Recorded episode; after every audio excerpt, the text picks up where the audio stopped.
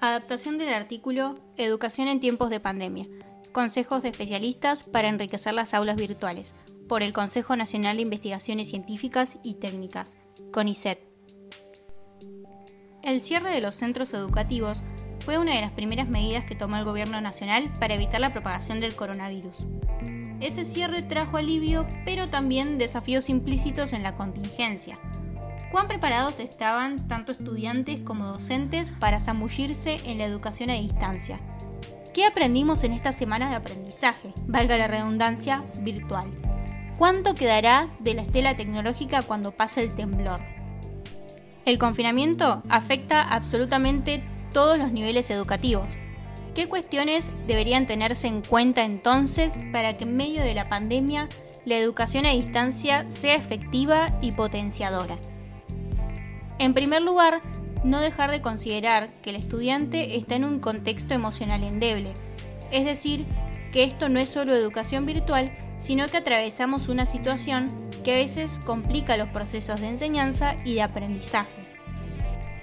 Reducir los niveles de incertidumbre, ansiedad y expectativas desmedidas resulta fundamental en las actuales condiciones de emergencia, indica Sebastián Benítez Largui, investigador del CONICET en el área de Sociología de la Cultura y TIC, del Instituto de Investigaciones en Humanidades y Ciencias Sociales.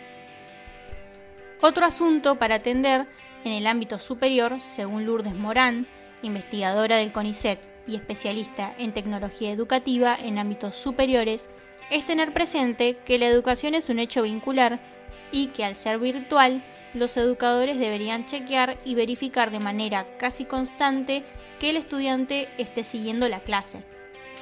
Todos los medios y caminos que podamos fortalecer con los estudiantes para la comunicación es buena decisión. Más allá del campus, tener un foro, redes sociales o grupos de WhatsApp contribuye para ver cómo se desarrolla el proceso de comprensión de los alumnos con el contenido, sugiere.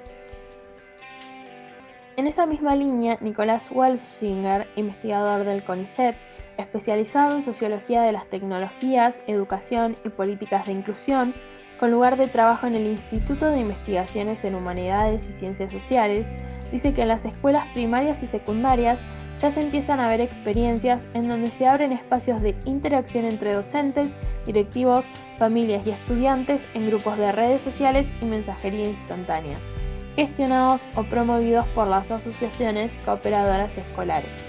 Según Morán, tanto los docentes como los estudiantes deberían estar dispuestos a cambiar los modelos tradicionales y encontrar roles más participativos, para que esta situación que se dio en la emergencia se traduzca en un cambio a nivel educativo que perdure.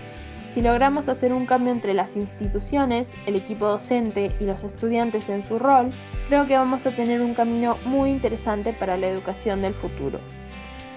Como conclusión, para Benítez Largui, los aciertos y errores de hoy servirán de aprendizaje para seguir repensando los sentidos de la educación y de la escuela en las sociedades contemporáneas por venir. El futuro tendrá, como siempre, la última palabra.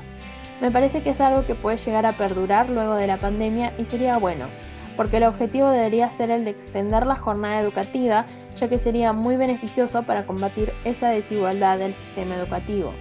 Hay que generar conciencia de que para eso se necesitan recursos. Es un desafío sobre el que hay que trabajar, porque la crisis desatada también podría llegar a agravar la desigualdad si no se continúan los esfuerzos realizados hasta ahora, agrega Welsinger.